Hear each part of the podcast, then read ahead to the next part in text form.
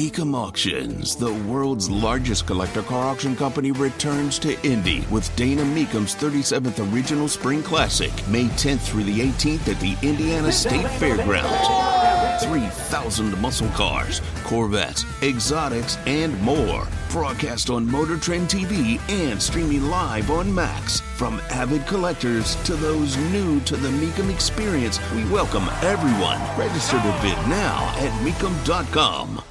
The budget passes the House. Tony Katz, 93 WIBC. Good morning. It's not your radio, it's my stuffy nose. It's savagery, I tell you.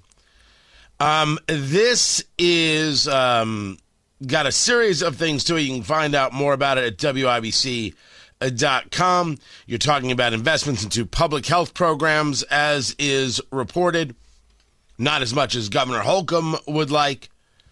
What does the Senate do? That's going to be the question.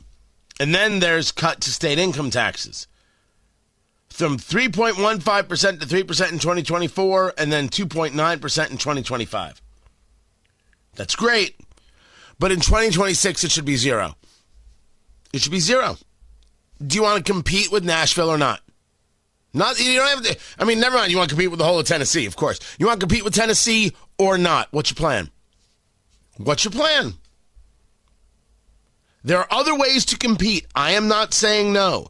And I think this idea of relaxing regulatory burden is an incredibly important way to do it. Incredibly. But reduce the income tax rate in the state to nothing.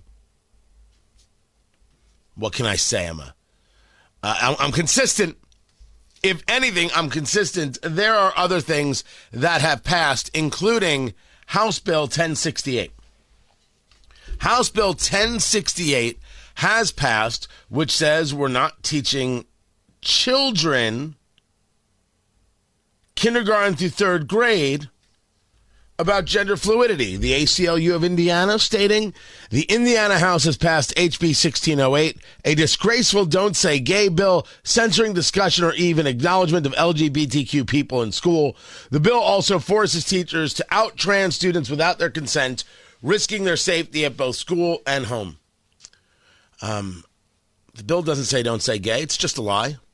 I don't know why the ACLU is lying about it. Argue points of the legislation. Don't lie.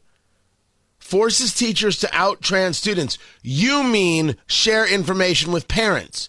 I don't know why the ACLU of Indiana doesn't want to share information with parents, but it's weird.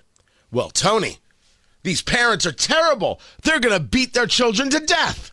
I swear to you, I have gotten that. You can check my social media, check Twitter, you will see it. If your argument is that there might be a parent out there who simply can't deal with it and is wholly inappropriate and violent, that is awful. You won't get me to disagree. That's gross. You won't get me to disagree. That is as evil as anything we can think of. You will not get me to disagree. It means I don't get to know. I'm sorry, you don't have an argument. Your argument is one person may because I've created the fear monster within that, and therefore nobody else can know. What is this constant desire to give children these adult privileges? What is this constant want to think of children as adults? They have the right to do this, they have the right to do that. They have the right to determine their gender at age 9 or age 14, but they can't buy a gun until they're 25? Do you even listen to yourselves sometimes? They're children.